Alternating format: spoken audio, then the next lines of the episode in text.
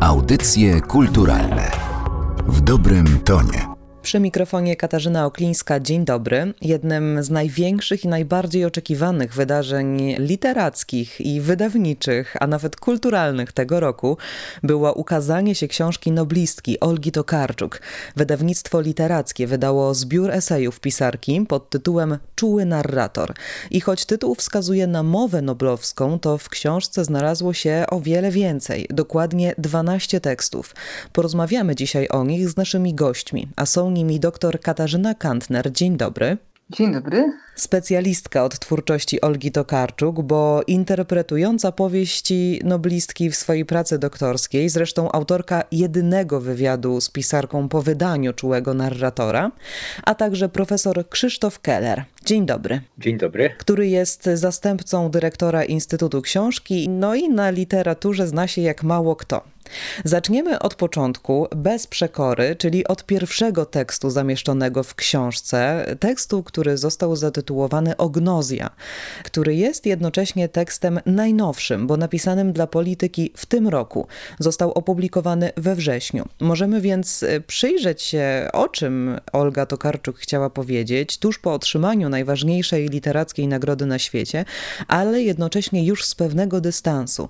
I czytamy w nim o ognozji, o tytułowej ognozji, czyli pojęciu, które oznacza narracyjnie zorientowany, jak to tłumaczy Olga Tokarczuk. Chodzi o takie patrzenie na świat, żeby przez szczegół dostrzec całość. I nie chodzi to tylko o literaturę, ale o postawę. Zacytuję pytanie zadane przez Olgę Tokarczuk pod koniec tego eseju. Co powiedzielibyście na ognozję? Co Państwo by na to powiedzieli? Czy myślę, że ognozja to jest takie pragnienie, które w jakimś sensie towarzyszy Olze Tokarczuk w całej jej twórczości, bo w tym pojęciu, które jest takim szukaniem pewnej pełni, pewnego takiego porządku w świecie, porządku w pozornie chaotycznym ciągu wydarzeń, to szukanie porządku Olgi Tokarczuk jest widoczne na rozmaitych poziomach. Jeżeli weźmiemy na przykład biegunów, to spotykamy się tutaj z tą formą, którą Olga Tokarczuk bardzo często uprawia na różnych poziomach, czyli z tak zwaną powieścią konstelacyjną. I powiedzmy, że tradycyjna powieść jest zbudowana linearnie, ma pewną zwartą fabułę. W powieści konstelacyjnej mamy do czynienia z konstelacją fragmentów. Fragmentów, które pozornie dotykają różnych wydarzeń pozornie dotykają różnych ludzi, różnych czasów, różnych przestrzeni. Pozornie są o czym innym, ale te fragmenty tworzą konstelacje, tworzą pewien zespół fragmentów, które łączą rozmaite powiązania, rozmaite współbrzmienia, rozmaite refreny. I teraz, jeśli przyjrzymy się temu, czym jest ognozja, to ona właśnie jest czymś takim. To znaczy, jest szukaniem refrenów, synchroniczności, spawów, mostków.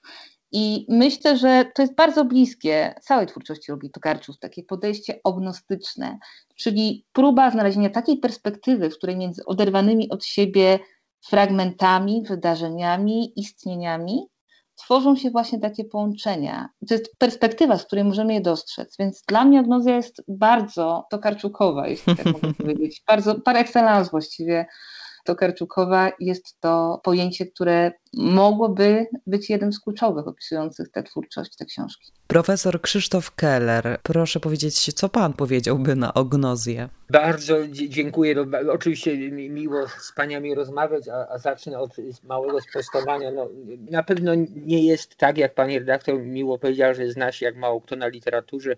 Ja raczej jestem badaczem literatury dawnej, tej staropolskiej. Tam powiedziałbym, że się znam na niej. Natomiast tutaj to zawsze jest literaturą współczesną swego rodzaju przygoda. No, przechodząc do pytania, dostrzegam niezwykłą zdolność i to jest w ogóle wielka zaleta akurat tego zbioru esejów, zdolność do tworzenia pojęć przez Olgę Tokarczuk. To jest duża umiejętność, bo wydaje mi się, że cały ten pierwszy esej w zasadzie złożony jest z takich terminów, które pozwolą być może lepiej poruszać się w świecie, w którym funkcjonujemy.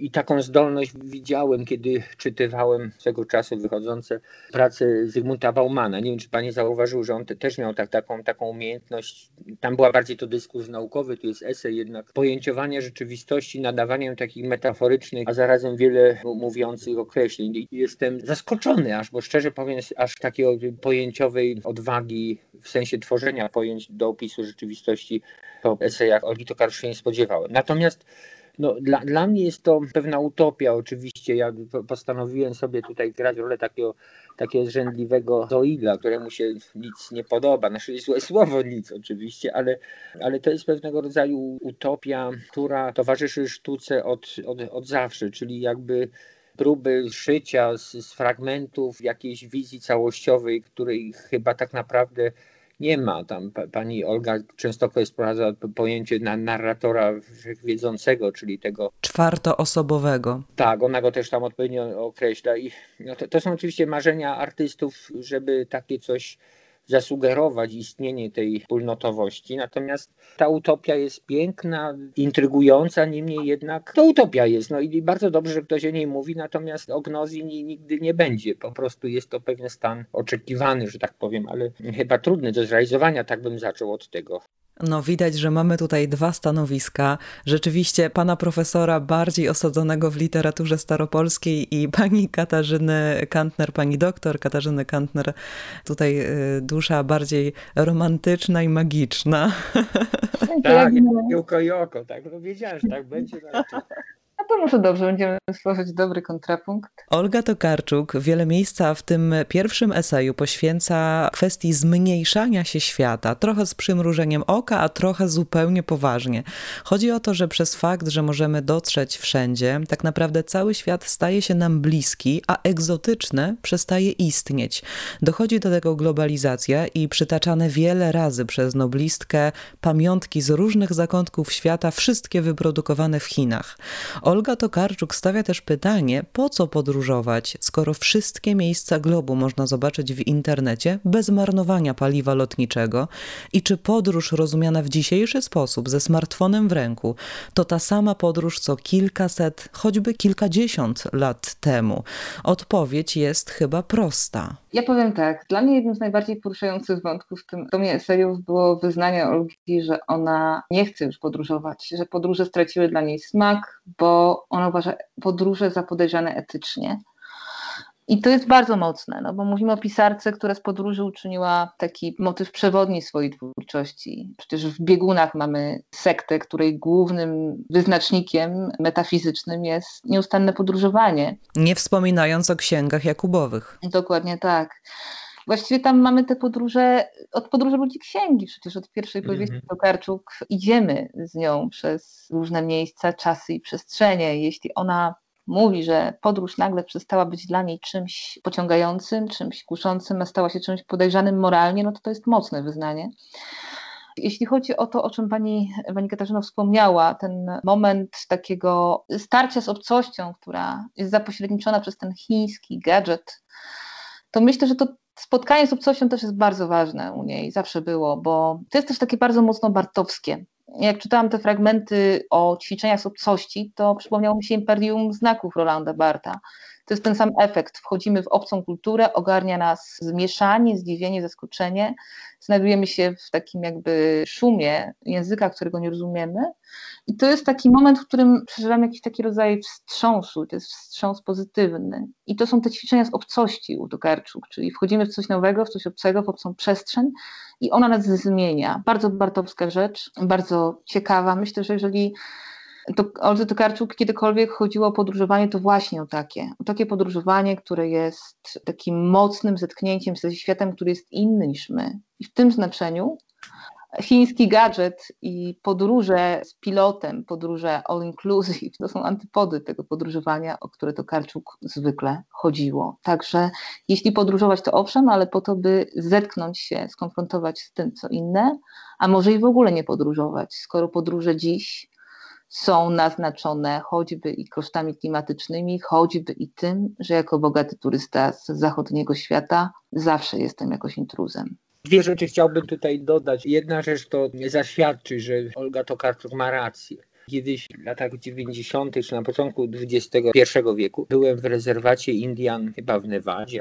I tam moja córka strasznie chciała pamiątkę, żeby to był taki tutaj wisi zresztą koło mnie. No to, co Indianie używali, tomahawk. No, kupiliśmy tomahawk, tam pięknie wykonany ludowo, po czym dopiero w hotelu zobaczyliśmy wieczorem, że tam jest made in China. Na tym tomahawku w maleńkim, zapyziałym rezerwacie na końcu świata. No trochę to było takie smutne, nie mówiliśmy o tym dziecku, natomiast tutaj absolutnie ta konstatacja Olgi Tokarczuk jest absolutnie kluczowa. I oczywiście to jest problem, bo to i ten inny w naszym przypadku bywa właśnie niestety zapośredniczony przez tą chińską w cudzysłowie gadżeciarnię i ten w zasadzie inny, domaga się innego typu podróży, o, o której to podróży pani doktor Jolga Tokarczuk mówi, bo podróż geograficzna w dzisiejszym czasie nie tylko ekologicznie jest niezasadna, ale też po prostu nie, nie, nie doprowadza do spotkania z tym innym. On może być na naszym bloku, obok nas mieszkającym kimś i otwierającym nam naszą rzeczywistość na coś, czego nie spodziewaliśmy się w ogóle spotkać. I to, i to w tym względzie jest sensowne. Podróż jako ucieczka to, to jest ten temat, który też można tutaj zobaczyć, prawda? Podróżuję po to, żeby uciec trochę przed sobą, nie? zapełnić sobie życie zdjęciami albo jakimiś właśnie na, namiastkowymi spotkaniami. Ja tylko znowu muszę być zoidem. Tak, akurat część wywodów y, Olgi Tokarczuk mnie trochę, że tak powiem,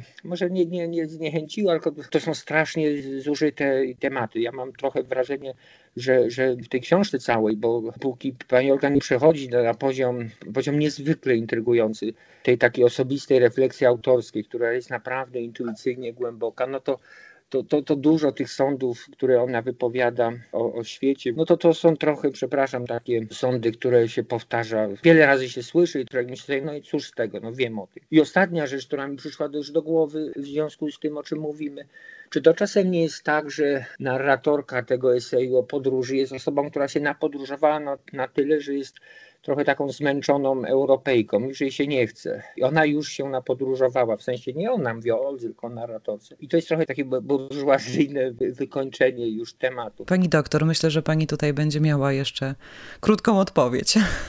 Moja odpowiedź jest może nieszczególnie satysfakcjonująca. Natomiast mimo wszystko, z jednej strony owszem, jako, nie wiem, literaturoznawcy, antropolodzy, ludzie, którzy zajmują się kulturą, znamy te narracje, bo czytaliśmy o nich wielokrotnie w rozmaitych tekstach teoretycznych, filozoficznych. Ale dla mnie wartością tego jest po pierwsze fakt, że dla wielu osób, które dzisiaj robią blogi podróżnicze, vlogi podróżnicze, publikują relacje na Instagramie, takie spojrzenie jednak jest czymś nowym. Powiedzenie w dzisiejszych czasach, kiedy wszyscy zachwystują się tym, że mogą jechać gdzieś prawie za darmo, powiedzenie tego jest czymś mimo wszystko mocnym i wartościowym, tak mi się zdaje.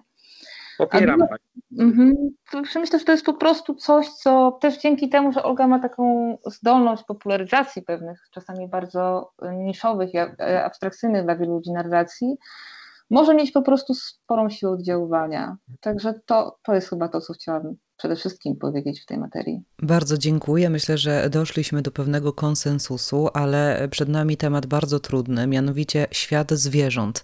W jednym z tekstów dostajemy od Olgi Tokarczuk mini wykład, przegląd, co poszczególni filozofowie uważali o stosunku ludzi do, do tych istot, do zwierząt.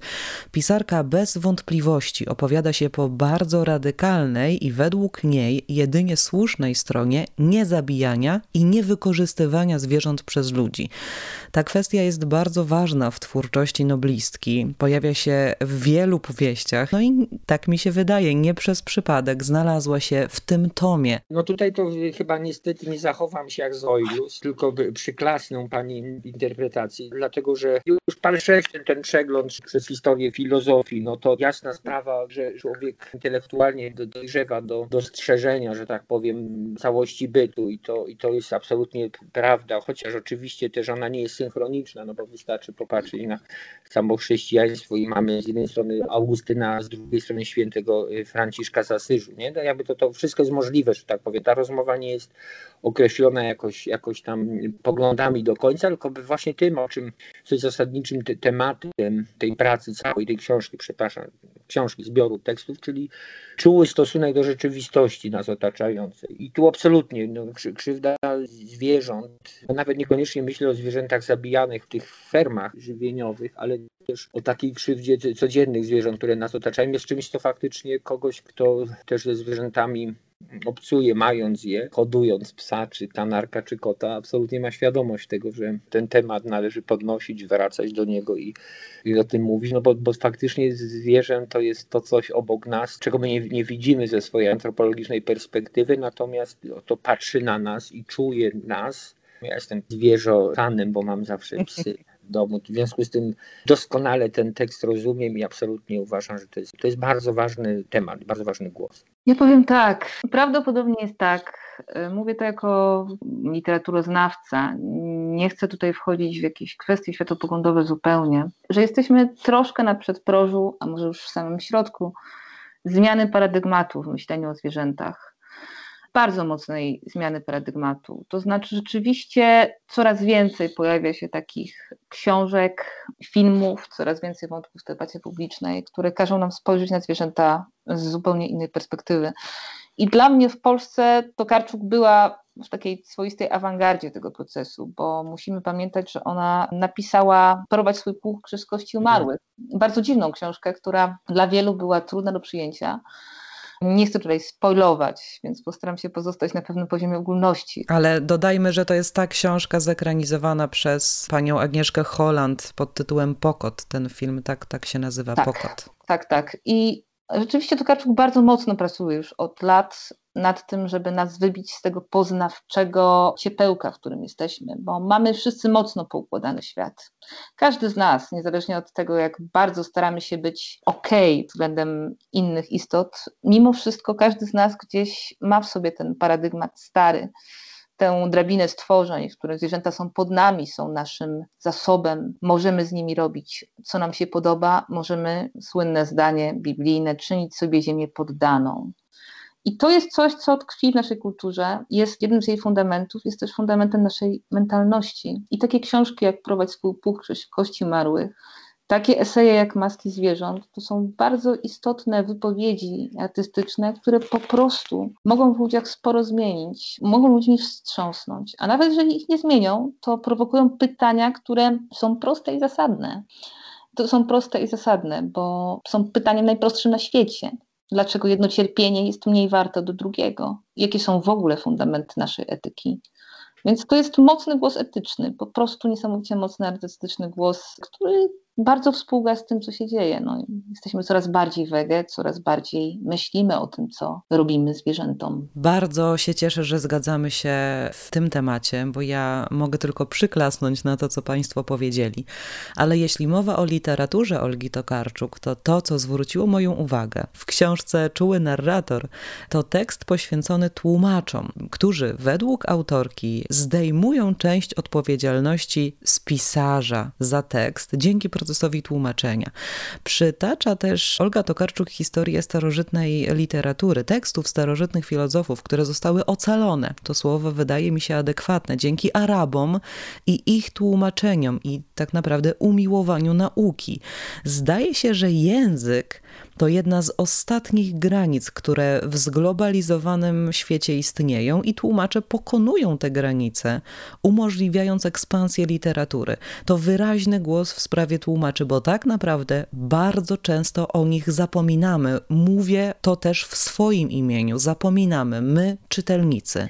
Tutaj się powinienem za zasło swoją rolę zastępcy dyrektora w Instytucie Książki, który przecież zajmuje się między innymi promocją literatury polskiej za granicą, ale nie my to robimy, tylko robią to tłumacze, a my im po prostu staramy się im przeszkadzać i dopomóc i zachęcać. Ten efekt translacji kulturowej, ja to w ogóle widzę znacznie szerzej. No ja z jednej strony mamy oczywiście tą bardzo, bardzo intrygująco zarysowaną no, szczególnie z perspektywy państwa islamskiego i tego, jak my patrzymy dzisiaj na kontakt kulturowy pomiędzy światem tej naszej zachodniej cywilizacji a kulturą arabską.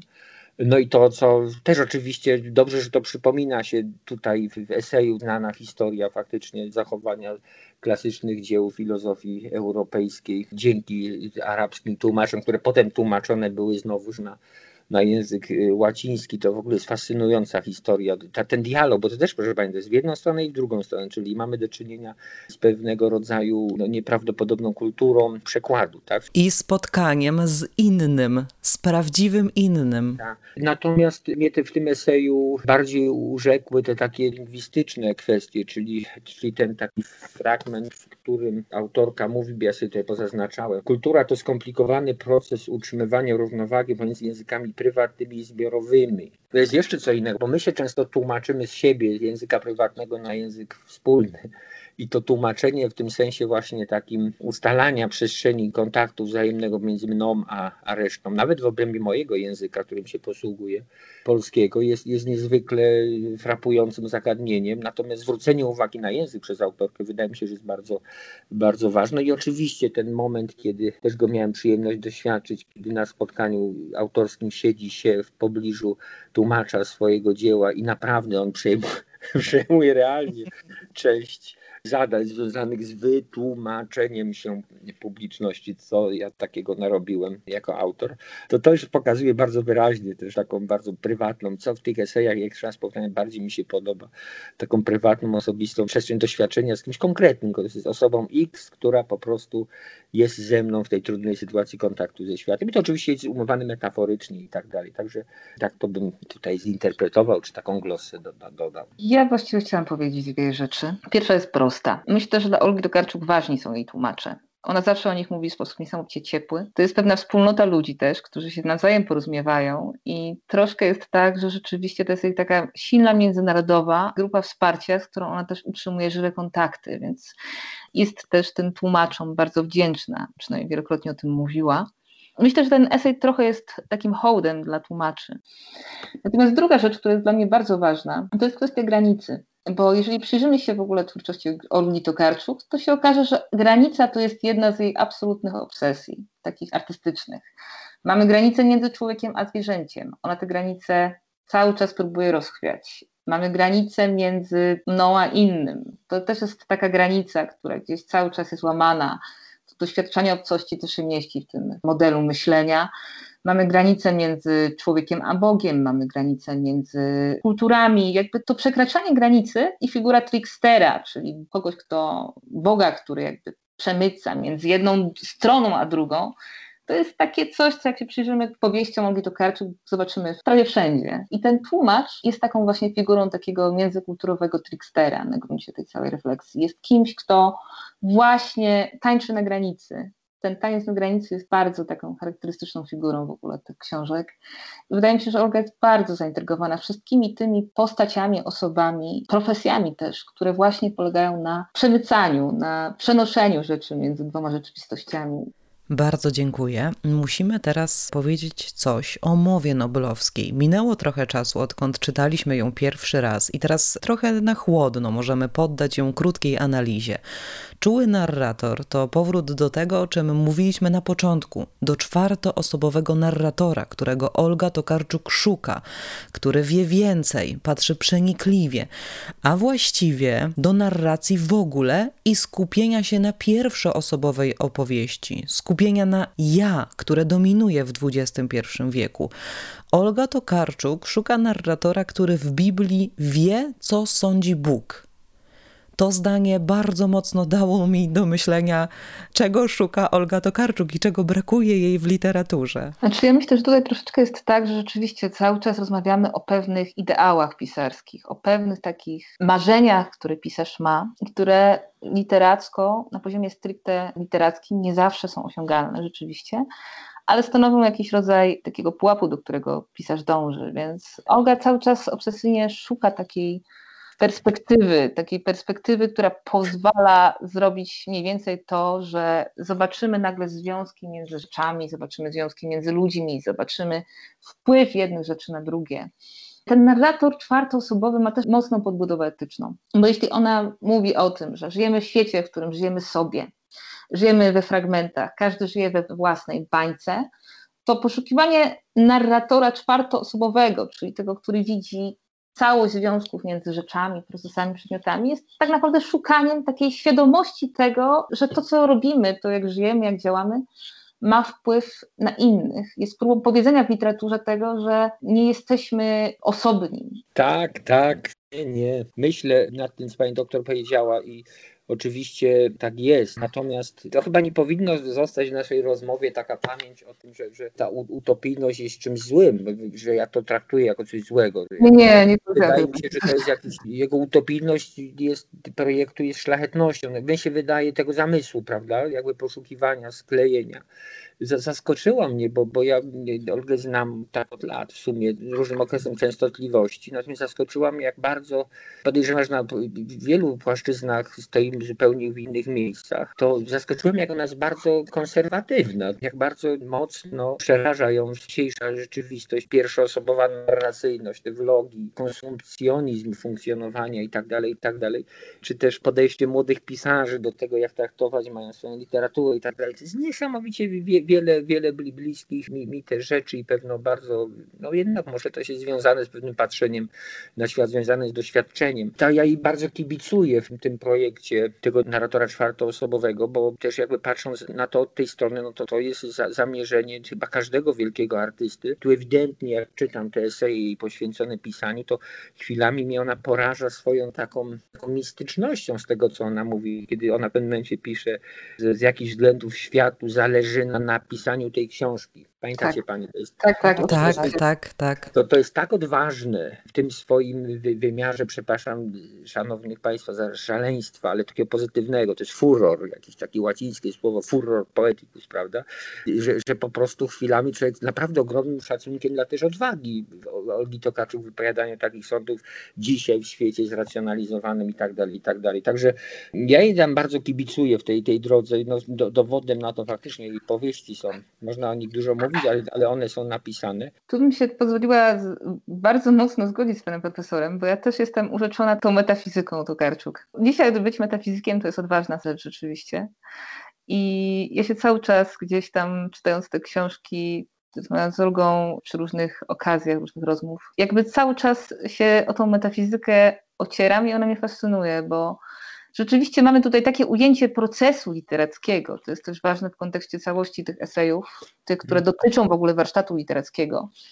Bycia prowadzonym mhm. przez świat do tego, żeby napisać powieść, tego daimoniona prawie, że który, który pisarza prowadzi, tego pisarza, który jest medium, który dotyka rzeczy i te rzeczy do niego mówią, w głowie pojawiają mu się jakieś obrazy cały czas jest u Tokarczuk bardzo, moim zdaniem, mocna metafizyka. To nie jest metafizyka monoteistyczna, ale jest to metafizyka. Dzisiaj rzeczywiście odwaga duża. Pisarska, artystyczna każda. To jest nastroje, dołączam do, do Państwa opinii. Olga Tokarczuk, oprócz problemów widzianych z punktu widzenia twórcy, pisarki, dostrzega także problemy czytelników, o których opowiada w tekście Palec w soli, czyli krótka historia mojego czytania z 2012 roku. Mówi o coraz bardziej dostrzegalnej potrzebie szukania prawdy, czymkolwiek ona jest, w literaturze. Mam tu na myśli literaturę non-fiction, co według noblistki może być kresem umiłowania czytania, snucia opowieści, bo w opowiadaniu i snuciu historii chodzi o przeniesienie się w inny świat, w inny wymiar, o chęć czytelnika bycia, mówię to w cudzysłowie, oszukanym. A ta nowoczesność i to, o czym pan profesor Krzysztof Keller mówił, konserwatywne podejście Olgi Tokarczuk w tym, w tym momencie, no nie, nie idzie z tym trendem pierwszoosobowego narratora. Bardzo dobrze, że pani ten esej wspomniała. To, to naprawdę, szczerze powiem, że to jest jeden z bardziej dla mnie wzruszających esejów, bo, bo to też z racji chyba generacyjnej, no przepraszam, ja nie, nie, nie chcę wypominać wieku Olze Tokarczuk, więc to, to, są, to są praktycznie te same książki, które pewne pokolenie w pewnych, czy generacja w pewnych okolicznościach absolutnie tożsamych, ja nie miałem taty bibliotekarza. Niemniej jednak w bibliotekach się spędzało godziny. To, to, to dokładnie są rzeczy, które człowiek jak czyta, to się uśmiecha, bo można się spierać i tak dalej na wiele tematów ideowych czy filozoficznych, ale, ale kiedy się wejdzie w taką przestrzeń, to się człowiekowi uśmiech na twarzy pojawia. To piękny esej jest też taki hołd niezwykły, złożony najbliższym, no rodzicom głównie.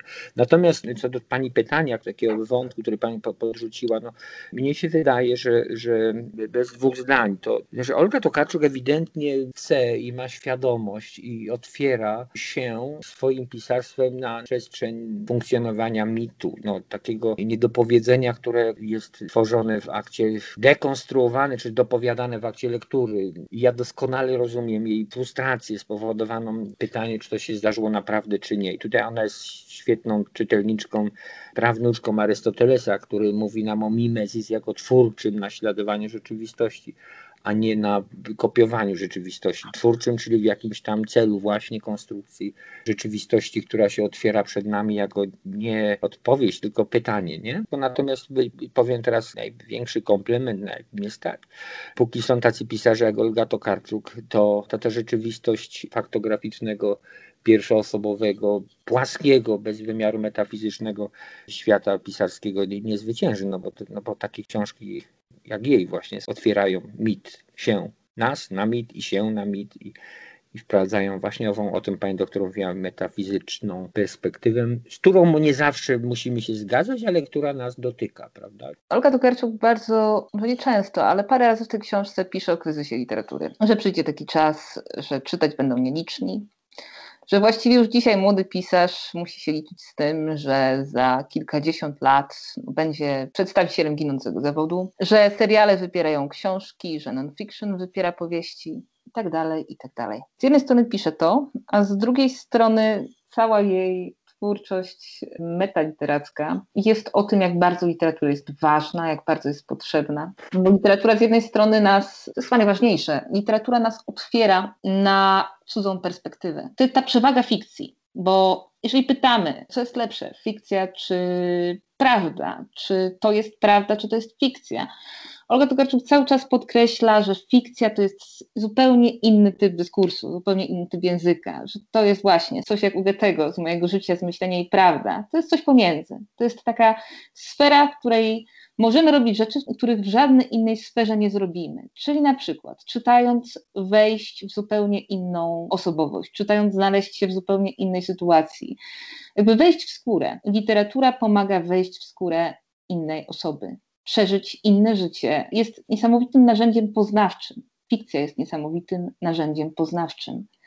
Więc ona z jednej strony mówi nam, że literatura się kończy, a z drugiej strony mówi nam, że niesamowicie tej literatury potrzebujemy, bo tylko literatura jest w stanie pozwolić nam właśnie przeżywać inne perspektywy, inne żywoty, inne stany świadomości, otwiera nas, a z drugiej strony literatura, i to się też myślę spaja z tym, co mówił pan profesor, literatura jest strażnikiem tajemnicy. To są słowa Tokarczuk. Strażnik tajemnicy, czyli taka przestrzeń, w której jest miejsce na ekspresję tego, co dziwne, bizarne, nietypowe, uncanny, tak po obsku troszkę. I jakby my z jednej strony możemy wieszczyć koniec literatury, a z drugiej strony musimy mieć świadomość tego, że bardzo, bardzo tej literatury potrzebujemy. Tylko ja muszę dodać tutaj glosę, bo, bo, bo tutaj mhm. zacząć dyskusję w zasadzie, która by pewno się przeciągnęła poza ten program, dlatego że no, ja, ja będę raczej stał na stanowisku, że na poziomie literatury to na pewno nie literatura faktu, tylko literatura taka, jak tutaj jest pokazywana, natomiast na poziomie egzystencji to uważam, że kwantyfikator tylko literatura otwiera, to ja się z tym nie zgadzam, z tym stanowiskiem. Mhm. No bo całe życie nasze duchowe to ono nie jest do końca tylko formowane przez literaturę w pewnej części jest tylko, natomiast no to byśmy uprościli chyba pani doktor za bardzo mówiąc, że, tylko literatura i tak tak dalej, bo, bo tu byśmy coś zgubili i być może w ogóle to jest błąd też Olgi, no, że, że ona przebóstwia literatury, czyli jakby za wiele od niej chce, jakby o innymi, czyli jakby za, za dużym ciężarem ją. Chociaż możemy to zrozumieć czytając historię czytania Olgi Tokarczuk i, i poznając to, jak wychowywała się wśród książek. Chyba staje się to wtedy dla nas zrozumiałe, ta perspektywa Olgi Tokarczuk. Ja chciałabym od siebie dodać, że to jest ten fragment, który poruszyła pani doktor Katarzyna Kantner o tym, że, że, że czeka nas koniec literatury, a właściwie koniec pokolenia czytających ludzi, miałam ochotę wyrwać kartkę z książki, zniszczyć, spalić, poprzekreślać. Nie zgadzam się z tym absolutnie. Serce zaczęło mi łomotać. Totalnie nie zgadzam się z tym zdaniem, z tym poglądem, chyba dlatego, że wierzę, że nigdy się tak nie stanie, bo są ludzie, którzy kochają literaturę, kochają książki. Znam takich osób całkiem sporo i wiem, że nie odpuszczą i że wśród kolejnych pokoleń również takie osoby się znajdą. Jest jeszcze wiele wątków, których nie poruszyliśmy, ale czas jest nieubłagany i niestety tutaj musimy zakończyć naszą rozmowę. Dodam tylko, że w książce Olga Tokarczuk odkrywa coś, co jest bardzo intymne. To szczegół, ale dla pisarzy i pisarek ważny, a może bardziej dla ich czytelników. To wspomnienia z tych pierwszych doświadczeń z czytaniem jako dziecko, a także pierwsze tytuły książek, które nasza noblistka miała w rękach. Przy nich Olga Tokarczuk pisze coś dla mnie ważnego, co chciałabym na końcu zacytować. Kto czyta, żeby zrozumieć, dopuszcza się blasfemii. Czyta się, żeby przeżywać. To głębszy, bardziej całościowy rodzaj rozumienia. Bardzo dziękuję Państwu za rozmowę. Naszymi gośćmi byli dr Katarzyna Kantner i profesor Krzysztof Keller. Ja nazywam się Katarzyna Oklińska i do usłyszenia, do zobaczenia w bibliotece, chciałoby się rzec. Dziękujemy, do widzenia. Dziękujemy serdecznie, Katarzyna. Audycje kulturalne w dobrym tonie.